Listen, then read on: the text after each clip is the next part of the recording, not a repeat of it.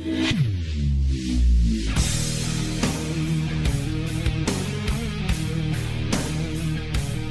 kita perhatikan sandwich generation berarti kan orang tua udah nggak ready, anak-anaknya nggak ready. Penyebabnya apa? Satu, anak terlalu banyak. Jadi anak dilahirkan untuk mesin uang karena orang tuanya melahirkan anak ya tujuannya supaya anak saya ketika besar bisa menghidupi saya. Jadi beban itu ditanamkan sejak awal. Bisa juga karena sistem kekeluargaan di Indonesia ya. Bahwa sebagai keluarga kita harus menanggung, harus membantu. Which is sebenarnya yaitu untung dan ruginya. Untungnya adalah semangat kekeluarganya tinggi kan akhirnya kemudian bahwa kita care, kita peduli bahwa ini kita masih keluarga kita loh. Bahkan lebih parah lagi bukan cuma keluarga sendiri, keluarga om, tante kadang-kadang ikut dirawat. Itu hebatnya kita di Indonesia. Kita punya extended family yang extend banget gitu. Itu juga menyebabkan akhirnya muncul sandwich generation atau bisa juga karena orang tuanya telat menikah atau melahirkannya terlambat jadi what happen adalah perhatikan secara usia orang tuanya udah menua. Ketika anaknya bekerja, orang tuanya udah rentah gitu. Mau nggak mau kan ya bergantung pada anaknya dong. Ya memang sih kita nggak bisa mengatakan kepada orang pasangan tuh mengatakan, eh lu nikahnya jangan telat-telat banget dong gitu. Pak, saya juga mau menikah cepat pak. Cuman masalah judulnya kagak ketemu-ketemu gimana coba? Iya, saya mengerti. Atau yaitu tadi melahirkan planningnya lama banget. Jadi, wah nggak ah mau bersenang-senang dulu. But when you have a decision, jangan terlalu telat banget. Karena kemudian kasihan itu kan berdampak pada anak-anakmu yang harus menanggung kamu nantinya. Bisa jadi karena orang tua nggak punya tabungan yang cukup. Nah, itu juga penting untuk pembelajaran para orang tua tidak sepenuhnya bergantung kepada anak. Berharap boleh, karena kita nggak tahu kehidupan anak kita seperti apa. Orang tua tetap harus kalau bisa mandiri. Meskipun pensiun sebisa mungkin mandiri. Sebisa mungkin masih punya tabungan. Nah itu kan dari orang tua. Kita banyak bicara tentang aspek orang tua. Bagaimana dengan anak? Bagaimana mengajari anak untuk secepat mungkin mandiri? Saya melihat teman-teman waktu ketika saya kuliah S2, secara finansial mereka jauh lebih mandiri dibandingkan kita mereka membiayai mereka sendiri loh. Kita boro-boro gitu. Kadang-kadang meskipun udah bekerja loh, masih dikasih uang saku sama orang tuanya. Jadi uang saku orang tuanya jauh lebih besar daripada uang gajinya. Sandwich generation nggak bisa diatasi right to the point. Butuh perencanaan. Bahkan ketika nah, Anda masih SD itu harus mulai direncanakan. Dan kita sendiri, supaya tidak menjadi orang tua yang merepotkan anak-anak kita, kita sendiri mulai harus merencanakan. Perencanaan apa? Ya termasuk finansial lah, masa depan kita seperti apalah, karir kita lah, pensiun kita, sumber penghasilan. Nah, dan sebagainya itu harus direncanakan dari sekarang. Yang bisa solve situasi ini siapa? Orang tua yang harus memberitahu, nak, nggak apa-apa. Bapak ibu baik-baik aja kok. You don't have to feel obliged. Tidak harus merasa berkewajiban untuk merawat bapak ibu kok. Santai aja. Kamu hidupi dulu, tenang aja dan sebagainya. Jadi orang tua iya yang bisa menolong. Karena anak akan merasa aku berkewajiban, berkewajiban, berkewajiban. Apanya yang berkewajiban lah? Kamu sendiri untuk menghidupi dirimu sendiri bermasalah kok. So, for parents, you listen carefully. When anakmu mengirimkan uangmu atau memberikan buat, berikan kesempatan dia untuk berbakti. Jangan say no. Memang kita harus memastikan bahwa kondisinya memungkinkan. Tapi ketika dia mau berbakti, izinkan dia. Itu akan menjadi amal buat dia gitu loh. Ajak orang tua, enggak, enggak, enggak, pokoknya enggak, enggak sampai diancam dan sebagainya.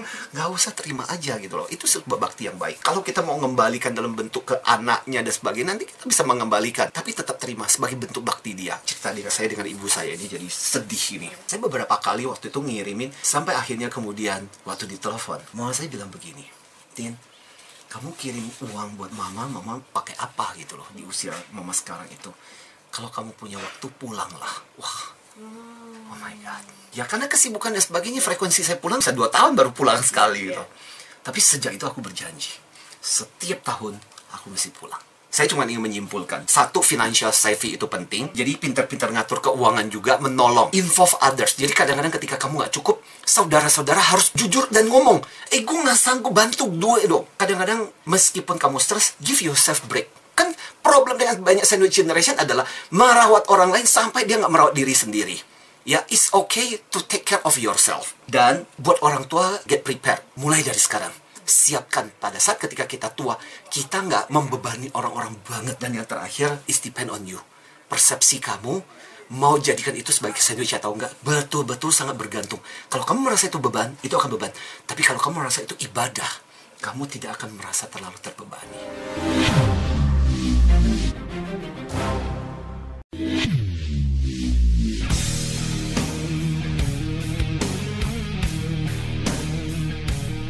Istilah ini pertama kali diperkenalkan di tahun 1981 oleh seorang namanya Dorothy Miller dari Kentucky University. Jadi itu dipakai untuk menggambarkan tentang para pekerja, tapi yang jelas adalah profesional.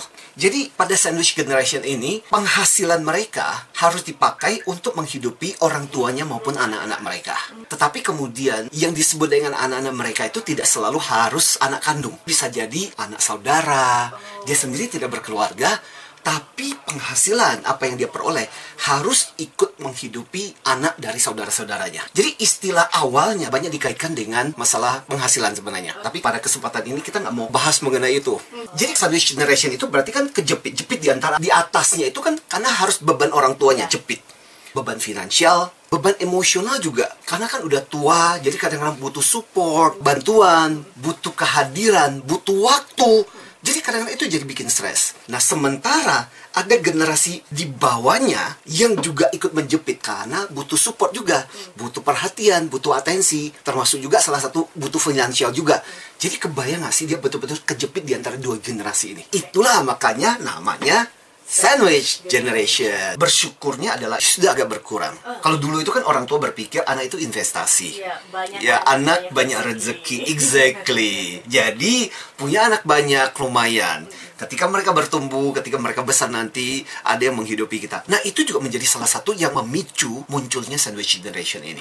Kayak misalnya di US, rata-rata 47% pekerja yang memasuki usia 40-50 tahun itu masih harus menanggung orang tua mereka yang usianya 65 tahun ke atas. Kalau di negara-negara barat ini menjadi sesuatu yang sangat serius. Beruntungnya kita di negara timur termasuk Indonesia punya agak sedikit value yang berbeda tentang orang tua. Dan itu menolong. Bahkan ada beberapa di antara kita yang merasa bahwa eh ketika aku bisa membiayai orang tua. Justru itu adalah sebuah kebanggaan yang luar biasa bahwa aku bisa menghidupi orang tuaku, aku bisa membalas budi untuk orang tuaku. Saya jadi teringat dengan kisahnya Ronaldo. Ronaldo hidup bersama dengan Malia Dolores. Malia Dolores is the mother. Itu kisahnya sampai viral di mana-mana kok. Sampai ditanya, kok kamu tinggal bersama dengan ibumu, ibunya yang kemudian mengkoreksi salah salah salah salah. Saya tinggal bersama dengan anak saya. Terus ditanya kan Ronaldo, why menanggung ibunya? Kan dia bisa kasih rumah dan sebagainya. Ronaldo kemudian bilang, is because my value. Jadi ceritanya Ronaldo itu kan sebenarnya anak yang nyaris mau diaborsi. Dan ayahnya tidak pernah menjalankan perannya dan kemudian ayahnya meninggal jadi ibunya yang harus menghidupi dengan susah payah bekerja supaya bisa disekolahkan di kursus sepak bola dan sebagainya. Nah dia melihat apa yang dilakukan oleh ibunya itu sesuatu yang luar biasa. Kemudian dia bilang sudah selayaknya sepantasnya buat saya itu untuk menghidupi ibu saya karena berbagi jasa yang sudah diberikan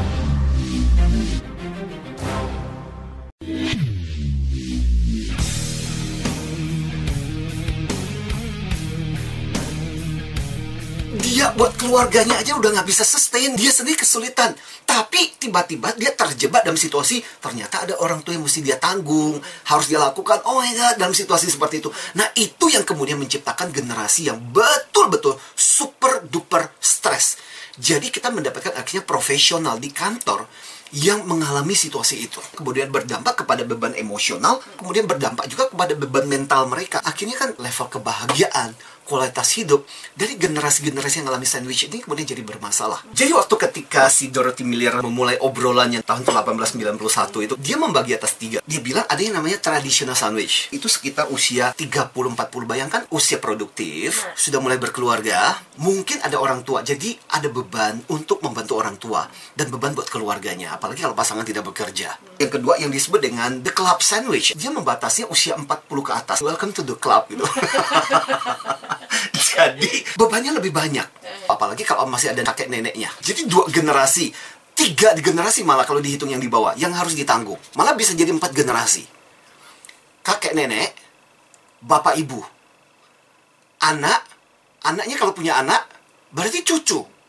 Kadang-kadang anaknya ini nggak mandiri. Gimana kalau stres coba? Nah yang terakhir ada yang namanya open face. Open face sandwich itu perawatannya itu bukan cuma secara finansial, tapi beban mental dan sebagainya karena itu udah lansia. Jadi selain finansial harus ada waktu, harus memberikan atensi, ya, ya. harus merawat, dan itu kemudian nggak gampang. Diperlakukan secara salah, ngambek. ngambek. Tapi ada satu cerita yang menarik tentang seorang anak yang merawat orang tuanya yang udah demensia. Bahkan orang tuanya sendiri nggak kenal dia. Jadi ketika datang orang tua, kamu siapa? Don't know. Orang tuanya nggak kenal sama sekali. Dan ada beberapa teman-temannya yang melihat kondisi dia, bilang sama dia, Kenapa sih kamu meluangkan waktu begitu banyak untuk merawat, untuk jaga, bahkan ngobrol? Kan kamu tahu, orang tua kamu nggak setitik ngerti tentang kamu, bahkan nggak kenal kamu sama sekali. You know, jawabannya apa? Iya, orang tua saya nggak kenal saya. Tapi saya anaknya, saya kenal dia orang tua saya. Yes. Saya kenal dia adalah orang tua saya. That's why saya merawat dia. Nah, di kecerdasan emosi kita selalu mengatakan, the way you think mempengaruhi emosimu. Dan emosimu akan menentukan berat atau ringannya stres yang kamu alami. Nah, itu yang aku bilang beruntungnya kita fenomena sandwich generation itu kalau dilihat di Indonesia kadang-kadang bisa terobati agak sedikit terkurangi dengan adanya value-value seperti itu. Gimana Pak Antoni kalau begitu caranya supaya nggak terjepit menjadi sandwich generation? Ya, kamu jangan merasa itu sebagai beban bahwa ketika aku menyerahkan memberikan sesuatu buat orang tua itu adalah bagian dari ibadahku.